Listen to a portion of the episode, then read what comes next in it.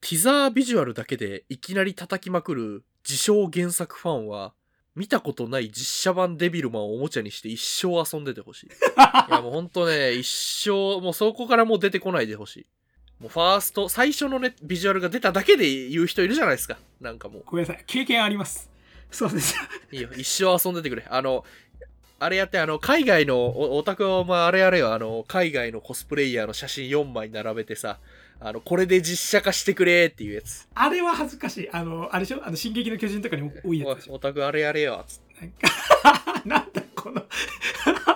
なんか、いつになくアグレッシブだぞ、今日。いや、俺はね、そもそもね、実写版っていうのが、そんなに嫌いじゃないんですよ。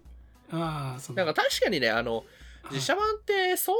ななんかあんまりよく思われながお思われながちよく思うあんまりよく思われてないと思うんですけれどうもん。うーん俺はなんか別にその実写版ってまあ要するにその1対1対応じゃなくて翻訳本案じゃないですかまあまあ、そうですね。っていうのがまずあってでそのうん実写化するにあたってまたそのコンテンツ自体が盛り上がったりとかなんか完全版とかが出たりするじゃないですか、確かに。うん、例えそうだねばあの無限の住人なんてほらあのキムタクがやってたはやあつはあはああれなんてあミケさんの実写版実写版が出たのと同じぐらいのタイミングであのちょっと豪華版みたいなデカめの太いのが出たりとかうんだから総体としてのねなんかこうメディアミックス展開というかこうそれ自体が作品自体が盛り上がったっていうことの一つとして実写化もされたよみたいなある意味そうそうそうそうなんかねそういうグレードとしてなるからねまあなんか別にね実写化するまあ確かにひどいのもあるよそりゃうん、うん、ただやっぱただからといって俺するなとは言いたくないうん実写化することで盛り上がることまでその実写化ならではのおこれ面白いじゃんってのはあるんでだから、はいするなとは言わんがもうちょっとうまくやってくれという願いを込めてうんあの今日は実写化映画の回 ですすごいな今日あだってもうほぼさすごくないこれあのトークテーマ言う前に結論言ったぞ ほぼほぼ結論やぞ今みたいなまあじゃあここからはなんかいろんな実写化映画を上げながら食べていこうかなと。開始2分で結論言った回 面白いいいといいと思いますはいえー、というわけでどうもこんにちは四条明です。はい、えー、かがせです。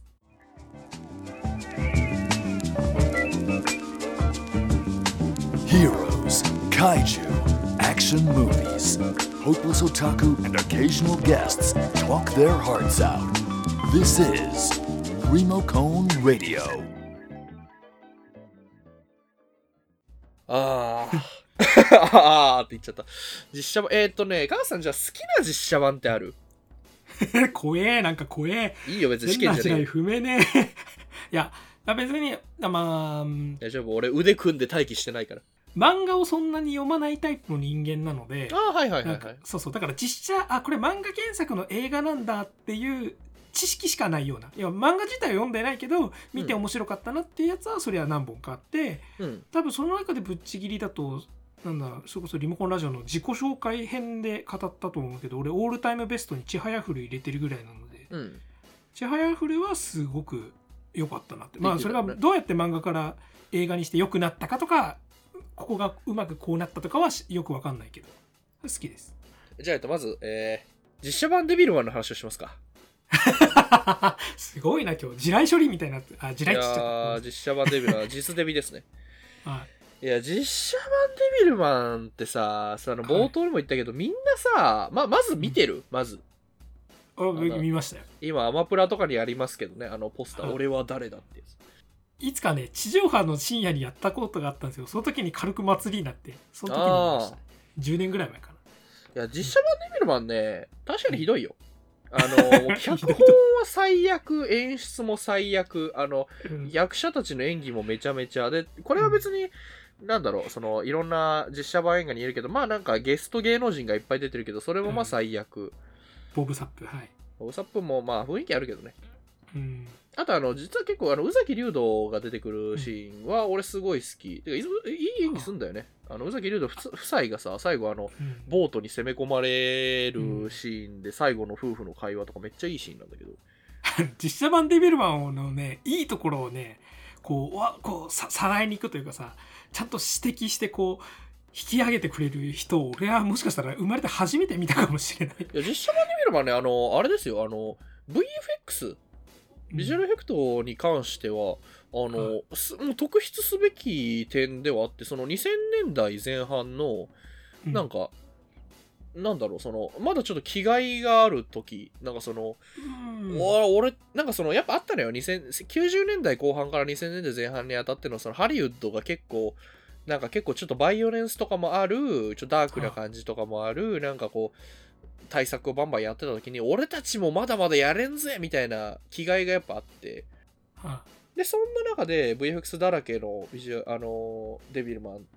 が当時ほらあのなんだっけ東映と東映アニメーションが特撮を作るあの T ビジュアルっていうさうんなんかなあっんかたあね俺なんかそのチラシ持ってる気がする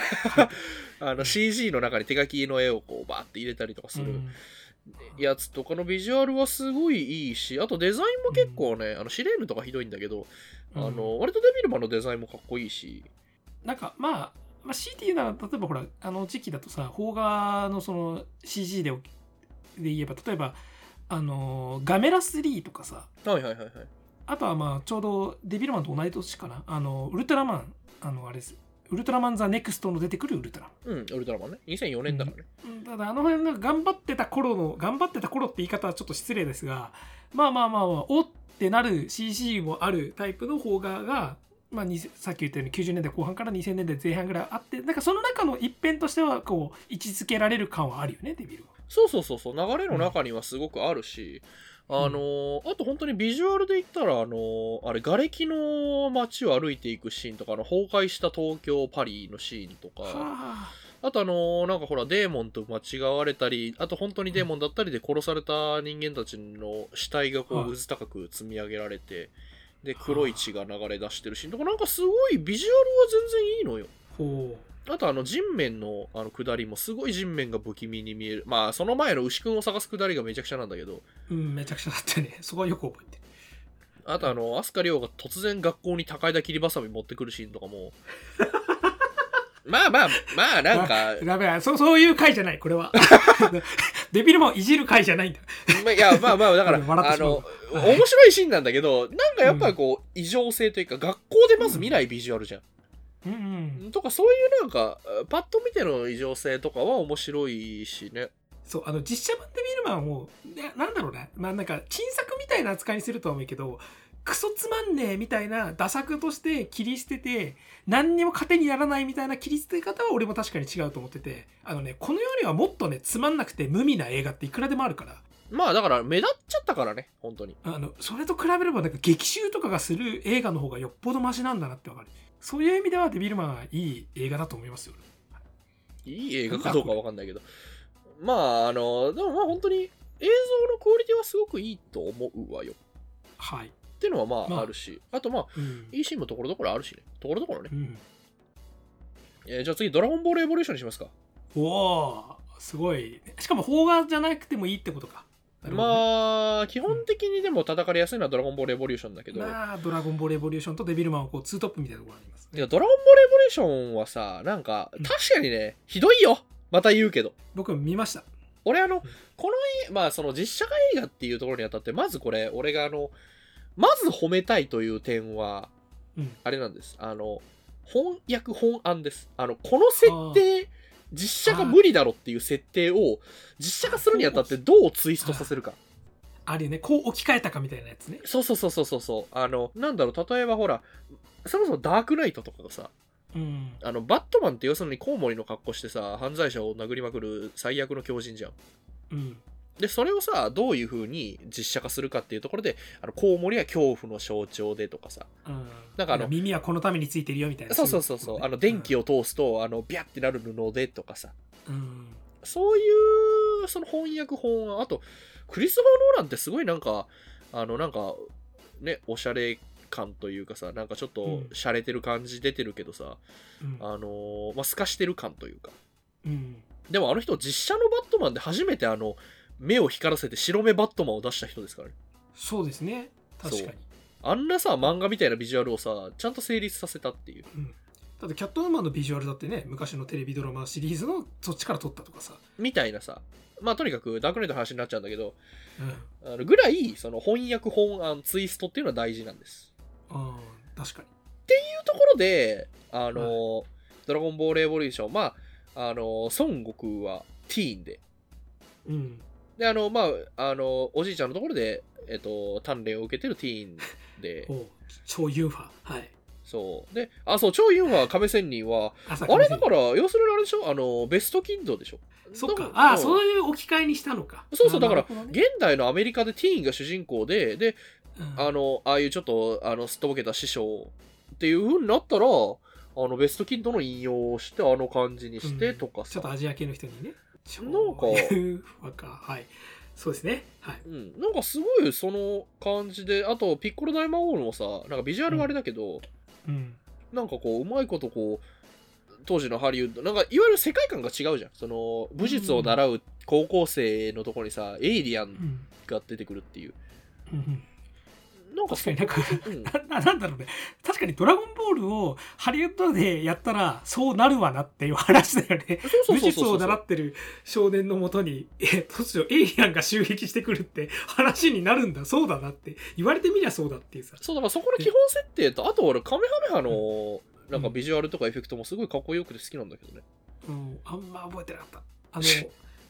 ごめんなさい、あのけど俺、ドラゴンボールエボリューションは、そのみんなね、またドラゴンボールエボリューションをすぐサンドバッグのように叩くけど、俺は唯一すごくいいところがあると思ってて、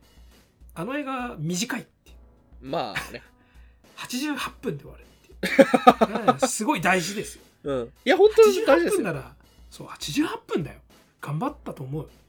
そうだ、ドラゴンボールエボリューションってね、だからこういうね、このツイストっていう目で言うとあれなのよ、あの、よくほら、実写化してみたみたいな CM とかあるじゃん、結構予算かあけりてま。すねあのそれこそペプシネックスとかさ、うんあれペプシネックスだっけあー桃太郎のあれねそう、ああいうのをさ、あのほら、このビジュアルで映画化してくれって言って、本当に映画化しちゃったみたいな感じ。確かにね あの絶対さあのペプシネックスのさあうの、んあんじゃんあの桃太郎の CM そうさあれさ2時間にしたら絶対つまんねえから絶対つまんね絶対つまんねえあれ、うん 何にみんなさそう騙されてると思ったマジであんな面白くなるわけがなえ。いそれで騙しきれれなかったのがドラゴンボールエボリューションだかそうら。そう、ね、やっぱやめときゃよかったんだねって感じいやあ確かにあれさうまいことさなんかハリウッド版「ドラゴンボール」風の CM とかでさ1分間のさロング CM とかだったらさそう。もうまあまあテンション上がったかもねだからあ「超4話出てきた」とか言って、うん、あるかもしれないですなるほど、あの、ちょいあのベストキッドにするんだって言ってそうそうそう、ならないからね、映画だと。うん、で、じゃあ、その、そういう、あの、実写化映画における翻訳がうまかった映画として、俺が挙げたいのが、はいあの、みんないじめすぎ、あの、黒羊実写版。おおー水島ひろさん黒羊俺、大好きなんですよ。はあ、はあはあ、いや、あの、ぶっちゃけ、見ておる話はそんなに面白くないんだけど、うんあの、あ、いや、黒羊原作が好きで、あの、映画のお話が面白くないんだけどって、あの、主語が抜けた、今。黒羊、えっと、何年公開だっけ ?2014 年公開だったかな。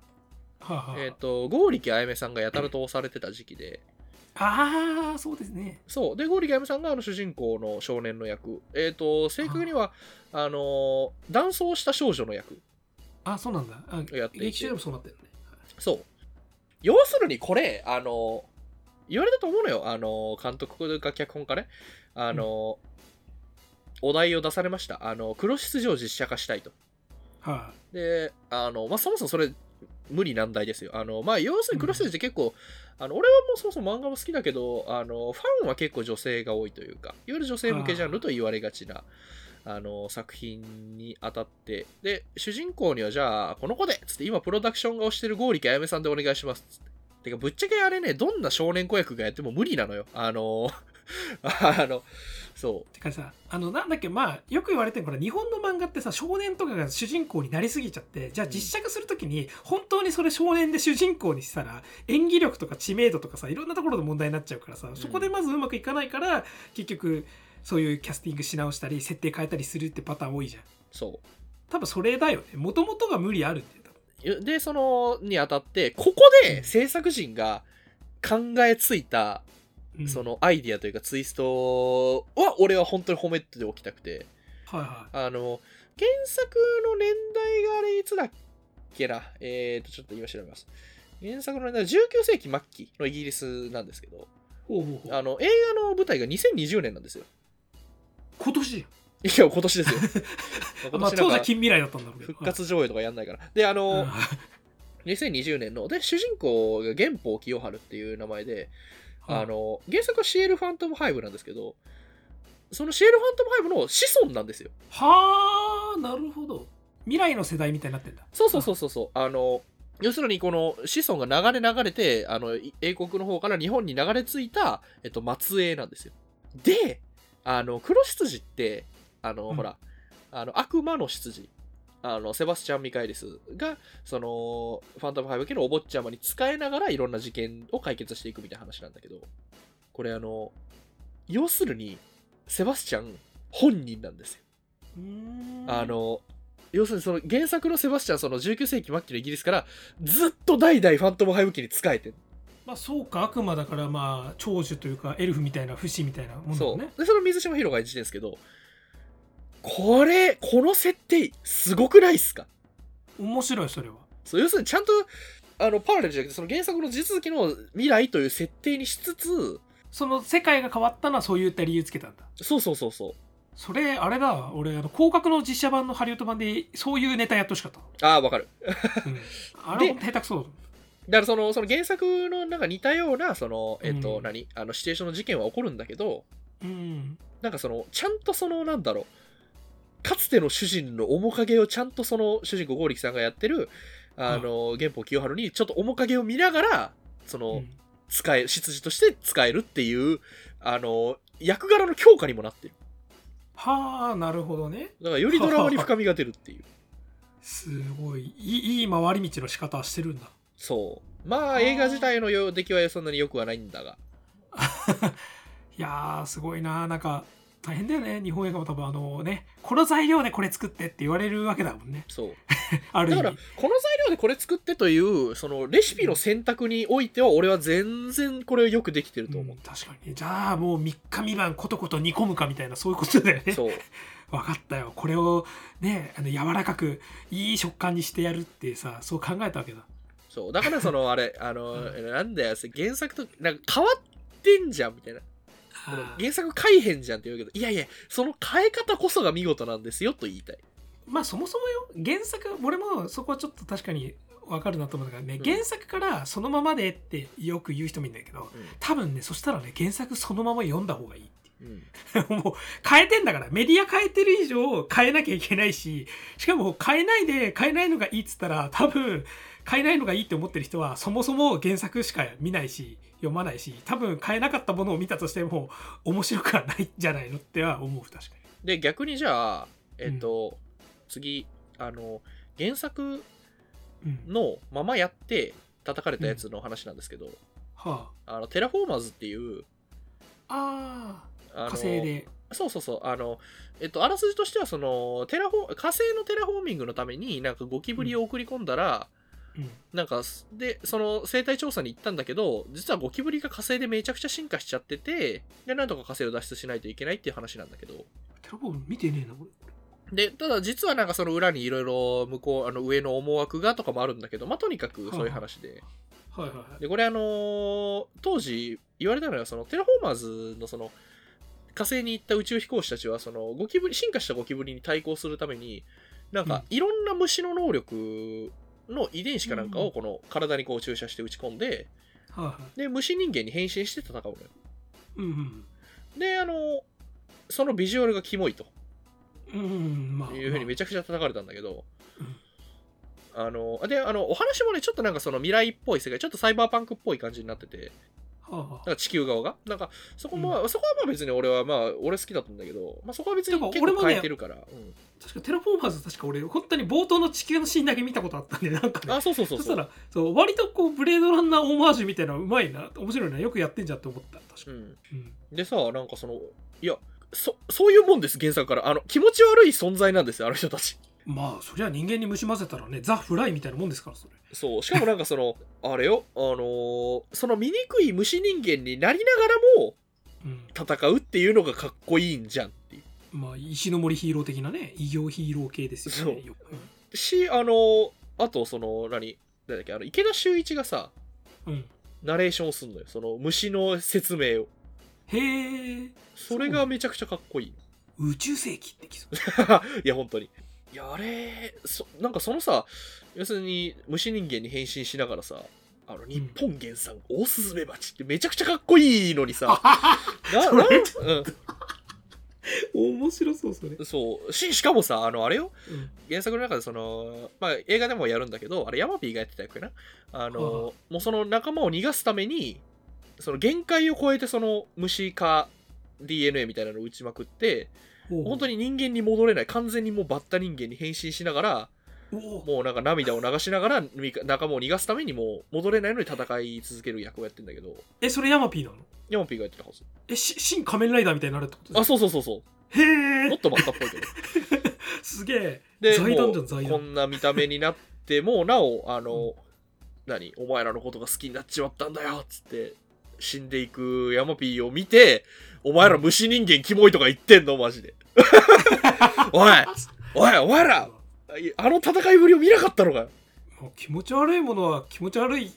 からねでもそれをちゃんとドラマでどんだけじゃあギャップを覆したかってところにこそ多分そういったもののドラマの面白さはあるわけだからそれをね気持ち悪いで終わらすのはひどい偏見ですよね確かまあそれはそれとしてはいに、うん、えどうどうなんですかテラフォーマーズ自体は面白いんですか全然面白くない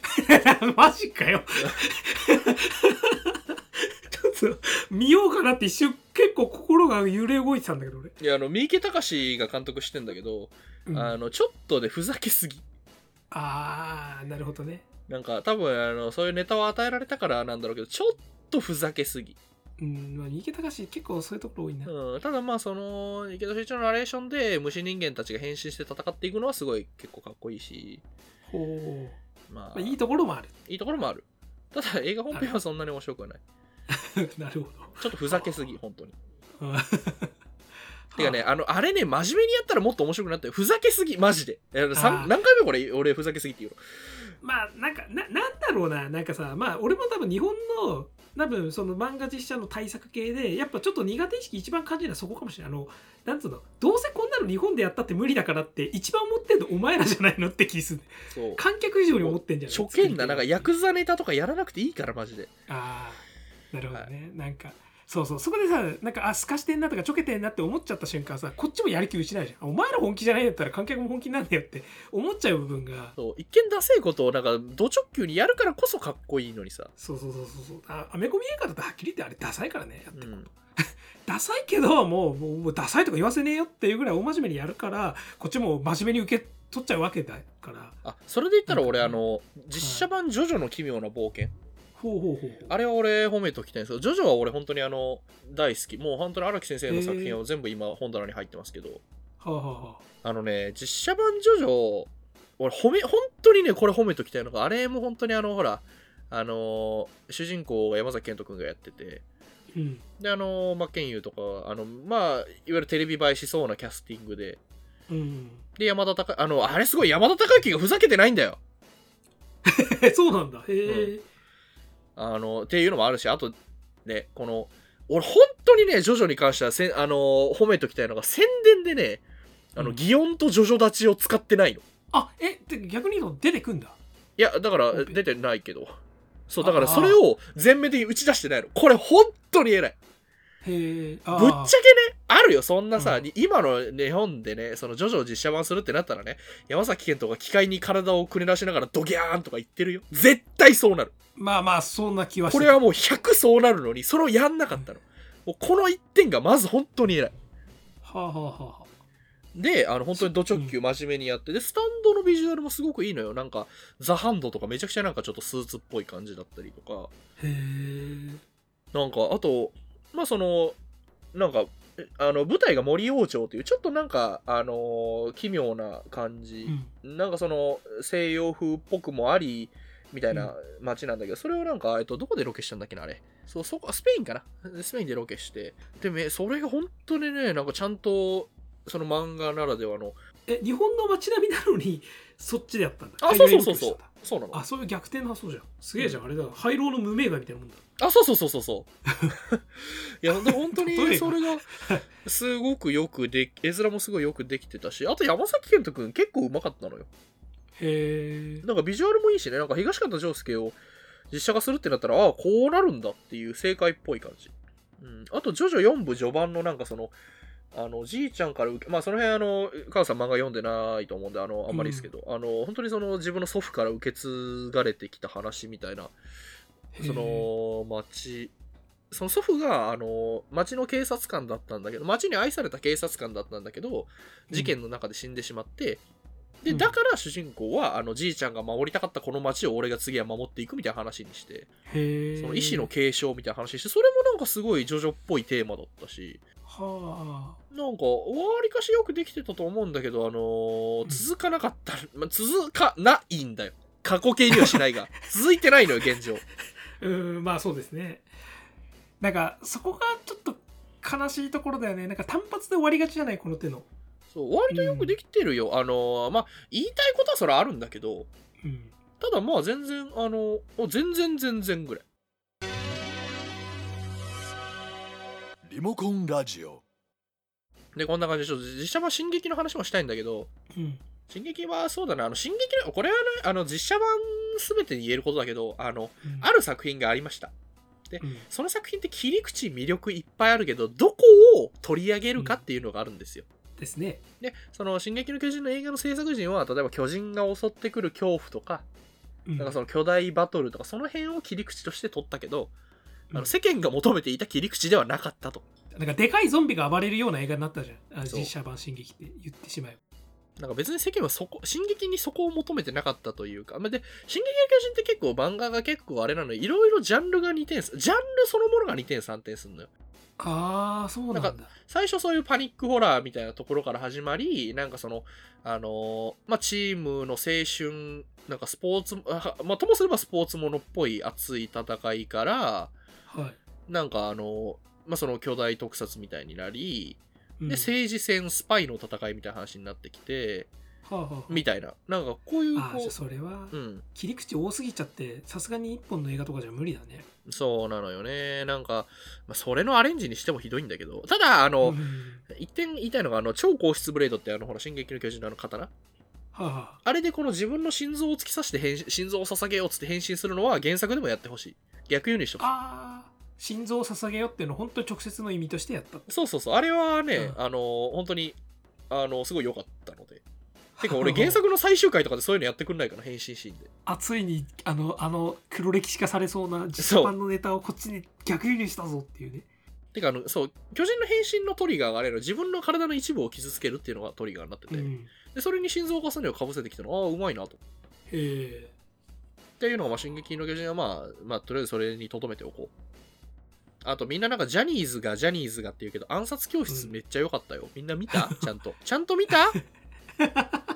暗殺教室はいあの見んてませんねは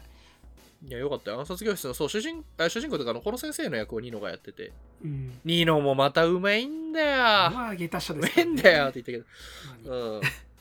で、ちょっと、あの、どんどん駆け足になっていくんだけど。うんいや、暗殺教室ね、いいよ。本当に。あの、しかもちゃんと原作のラストまでやりきったっていうのもすごいし。あそうなんだすごいねそうだれあの、うん二部作だっけあれはえー、2部作ですね。暗殺教室、暗殺教室卒業編の2部作です。うんそう。いや、ほんとね、なんかあの、あれは主人公、えっと、あれ、山田涼介くんがやってるんだけど、いうんうんや、山田涼介くんもね、いいですよ。まあ、いい彼は割と結構ビジュアルでちゃんと漫画原作映画いけちゃうタイプの人だよねそう、あとあの、ほ山ら崎、賢人とかと近い素質があるタイプの人だよね、あの伊坂幸太郎のグラスホッパーとかにも出てたりして、なんか本当にね、いい役多いのよ、あうのん人。結構ある意味現実離れした存在感あるんだろうねちょっとね、挑そ然うと。してるというか、うん、主人公できちゃうタイプの人あと、それで言うと、鋼の錬金術師もそうなんだけどね。うん鋼もさ、悪い、それはね、言いたいこといっぱいあるけど、うんあの原作にないその映画オリジナルのあのエドとアルが喧嘩するシーンめちゃくちゃ解釈一致なのよへえ 解釈一致 そうアルをあのオートメイルの方でず絶対に殴らない兄貴とかすげえいいシーンだろへえ、あとあのディーン・フジオカがロイ・マスタングの役やってんだけどうん、あの悪いけどディーン・フジオカビジュアルめっちゃいいけど演技力めちゃくちゃだからあの人あの人、でも顔がいいから全部許すんだけ ど全部許すけどあの空飛ぶタイヤとか見たディーン・フジオカやばいよあの人一緒見てないごめんなさいなんか見てないごめんなさい俺何回言ってんだろう今回いいよ、別に見なくていいんだから。 いや、面白いんだけど。同じあの二宮和也であのガンツの実写版。ああガンツありましたねこれ俺大好き。あの、ガンツっぽい。俺はあの奥平先生の作品もすごい好きなんだけど、うんあの、ああ、なんか、ぽいぽいぽいって感じ。あの、なんかちょっとこう、なんだろう、この日常の、嫌な日常の延長というか、うーんから急にデスゲームに放り込まれる理不尽さだったり、あと当時の放火の質感だったり、あとあの、二宮和也を、えっと、黒の刑、あの主う人公んにしたのが、本当の俺ベストの配役だと思う。あの、アニメ版より合ってると思う、あの人。はあそのぐらいなんかあのなんかこう、身の丈に合わないぐらい車に構えてる感じ。あの役者としての二宮和也ね。確かに何だろう主主人公感もありつつもすげえすなんかすね腐ってるようなそうそうそ人うにそもう。見えるっていうバランスね確かにがなんかその戦いの中で本当にちゃんとその自分の使命感正義感みたいなのに目覚めていくっていう役どころにすごい合っててはあはああの確かねそろそろ今11月末ですけど多分そろそろなんかあのいろいろサブスクに来るみたいなうんアマプラとか Hulu にも来るのかなニノのね喋り方がいいのよへえあの人あの急に叫ぶからあんま好きじゃないんだけどあの普通にしてる時の演技がすごい好きで特に本当ねあのまあなんかそのまたこれも伝えにくいんだけどあの黒野圭っていうちょっと特殊な主人公としてはあまりにも特殊なキャラクター人間性をうん表現するにあたってニノを起用したのは本当にうまいもう最初にねあのもう電車のところであの自分の幼馴染見つけた時の「カト!」って言い方がすげえ好き なんかなんか今すげえ変換されたぞニノに言いそうだニノと思ってそうであのはいガンツーとあとあの犬屋敷もね同じあの奥平ああ屋敷ね監督てでかあれあああや監督じゃないヒロも同じ原かえーそうそうそうあ佐違う藤違俊う介あの原作ってあれ監督があれかそうそうそうそう、あやまひろと一緒。うん、だからなんかただなんかあれだよねそれこそさ「進撃の巨人」もさっきいろいろ言ったけどその後ちゃんと「シン・ゴジラ」の座組になったじゃんあれってまあ、座組はね。そうだから映画の作品どうこうだけじゃなくてちゃんとそこで培われた技術とか人材とかは割とこうね我々の本来好きな SF 映画とかにも近いわけじゃんファンタジー映画とかに流れはね。そうだからある程度その流れとして作ってるものの一部ではあるんだよねちゃんと、うんでそれがあったからこそ逆にその後にでもシン・ゴジラみたいなシン・ゴジラって割とねまあ特撮映画巨大特撮映画って言われてるけどだって平成カメラから飽きすぎてるじゃんぶっちゃけ、うんでねミレニアム以降とも若干こうあの毛色が違うしうん。であれって日本のアニメとかそれこそ日本の実写化映画系の文脈からも絶対あると思うんですようん。そこの系譜にあるから決してそうやってねいろんなねすぐティザーでボロクソ言われるけど絶対無駄にはなってないんですよ歴史的に見いたや、らそれはそう思うよ、やっぱり。うんうんあー絶対そのうちあすのげえいい作品も出るしはい実写版アジンの話したいけど尺がもうない 最後に最後にどうぞえちょっとさ最後最後にするんだったら俺あの実写版デスノートかなああデスノートはい実写版デスノートさみんなさなんかあのほらあの成功例みた下げいるんなあだの実写版成功例みたいな感じで言うけどさうんあのいやそのさっき言った切り口がいろいろっていうところでその頭脳戦っていうところの切り口は良かったしそのラストのね、うんしお落とし方もすごい良かったけどさあの映画も大概ひどい ぜあの、まあ、テレビ局集というかさうんもう冒頭のさ大学のところあの俺はあのまた言っときますけどデスノートは俺大好き全バージョン見てるあのうんミュージカル版が一番面白いと思うあのドラマ版ももちろん見てるしでまあまあいいんだけどでほんとひどいからねあのあれ日テレだっけ似てるですねはいそう。あの、大学の中でさ、ほら、あの、ねえみんな、キラ研究会を作らないみたいな。私も断然キラーみたいな。ひ、ひどすぎて寒気がするぐらい。やばいよ、あれ。救世主キラ伝説のウェブページがあの作られていく様とかさ。あのあとあれ、なん、なんだっけ、あの、菅氏顔の歌が挿入歌で使われてたのってみんな覚えてないでしょタイアップって感じのねそう、あの、二人でなんか、あの、しおりと一緒に美術館かなんか行くときになんか流れてん のよ。あれ、ひどいぜ。 レッチリばっかりみんな言うけどさ。なんかすごいな最後下げて終わったね 成功成功例とされていたものをいや、もっといや別に面白いし好きだけど、何回も見直すけどさ。まあ、だからゆ言うほどみんななんかそういうあれだよねなんか世評みたいなの凝り固まったやつとかに流されすぎんなよって話ですよね今回は。いや、そうよ。なんか、あの、みんなね、そう、デスノートとかのやつを成功例っつって、で、悪い面から目を背けるんなら、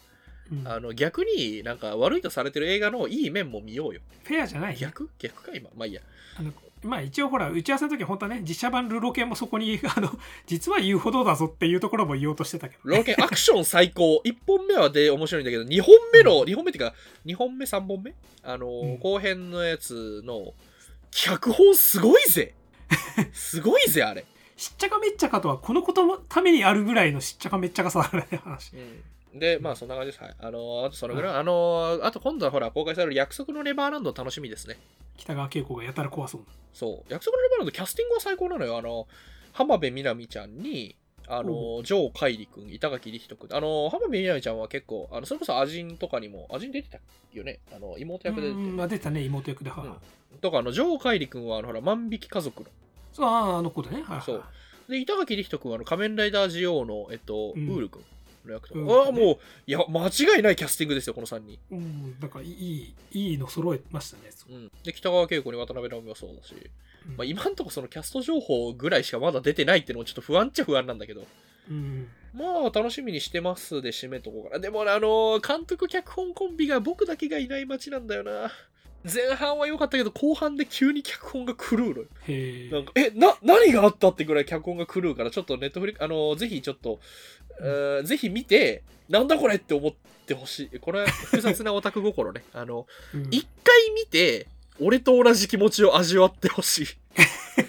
俺だけが変な味を味わってたくないってことだねなんかこれってどうなんですかねみんなある感情なのあの例えばしょうもない映画とか見た時にしょうもない映画ではあるが、あの見てないやつにしょうもないと言われたくないのでお前もとりあえず一回見た上であの、まあ確かにうん、俺と同じ苦しみを味わえとはつまんないんでしょって言われんなちょっと腹立つよねつまんなかったねって言われるのはいいけどまだ そういうことだよ多分いやー、ってのはあるよ。はい。実写版アジンの話はまたやります。てか、実写化、実写化の話は、実写化映画の話はまたやりますけど。はいじゃあ、ありがとうございました。例えば今回のリモコンラジオいかがだったでしょうかチャンネル登録高評価よろしくお願いしますいやー映画って本当にいいものですね